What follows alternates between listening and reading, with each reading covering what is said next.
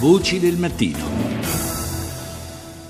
In Sud Sudan si continua a morire per una guerra insensata e senza fine, ma si muore anche per la fame, per la carenza di medicinali e di ogni genere di primaria necessità. Ne ho parlato con un operatore umanitario, Marcello Dalla Costa, responsabile della Emergency Unit di InterSOS, che ho raggiunto telefonicamente ieri sera al confine tra Sud Sudan e Uganda. Eh, la situazione eh, purtroppo è assolutamente disperata, ci troviamo qui appunto con un team intersos al confine tra il Sud Sudan e l'Uganda e eh, purtroppo si registrano giornalmente centinaia di persone che scappano dal Sud Sudan in cerca di protezione e, e soprattutto cibo in Uganda. Quindi eh, purtroppo la situazione in Sud Sudan non, eh, non accenna a migliorare anzi gli scontri ormai sono, sono, sono, un po' in tutto il territorio e a questo si sta sommando anche una grossa crisi legata alla siccità, quindi mancanza di cibo.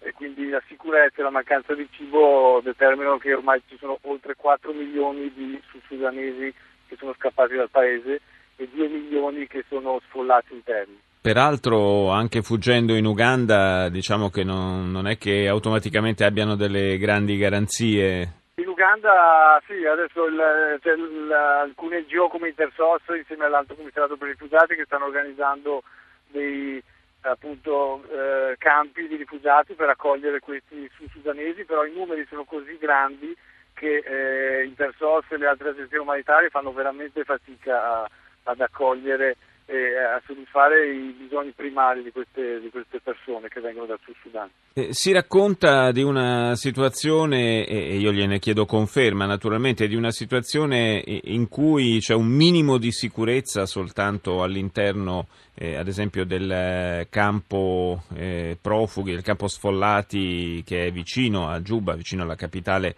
eh, del Sud Sudan, eh, dove c'è un, un qualche controllo da, da, parte delle Nazioni Unite, al di fuori eh, di quel campo invece è una situazione di, di perenne totale insicurezza eh, in un clima politico che ormai sembra anche difficile, politico e militare, sembra anche difficile da definire, descrivere e ricomporre.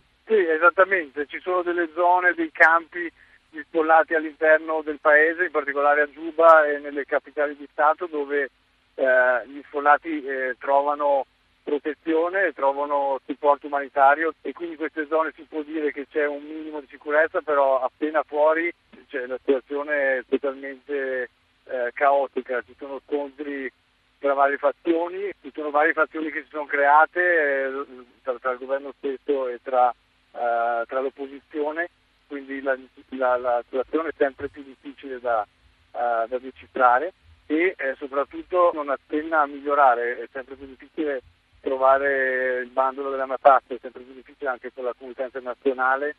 eh, e anche a livello regionale ehm, fare in modo che, eh, non, non, dico che si arrivi a un certo fuoco, ma che si, si, parli tra le varie fazioni in guerra. Però è una situazione non, di fronte alla quale non si può restare a guardare, insomma la comunità internazionale al di là del, dell'aiuto umanitario, che peraltro, viste le cifre, è, è davvero impegnativo, eh, forse ha il dovere di fare qualche cosa di più. Sì, sicuramente il Sud Sudan purtroppo è una delle crisi di cui si parla poco, però eh, a livello attuale, internazionale, è sicuramente una delle crisi più, eh, più cruente che, che, ci siano, quindi la, la, la, comunità internazionale non può rimanere, eh, rimanere ferma, eh, in giro come noi come Intersos stiamo cercando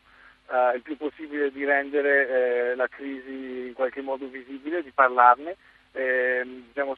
come Intersos molto contenti che eh, trasmissioni come la vostra eh, ne parlino perché purtroppo soprattutto in Italia nessuno ne parla e quindi c'è bisogno di una presa di coscienza e una presa di responsabilità.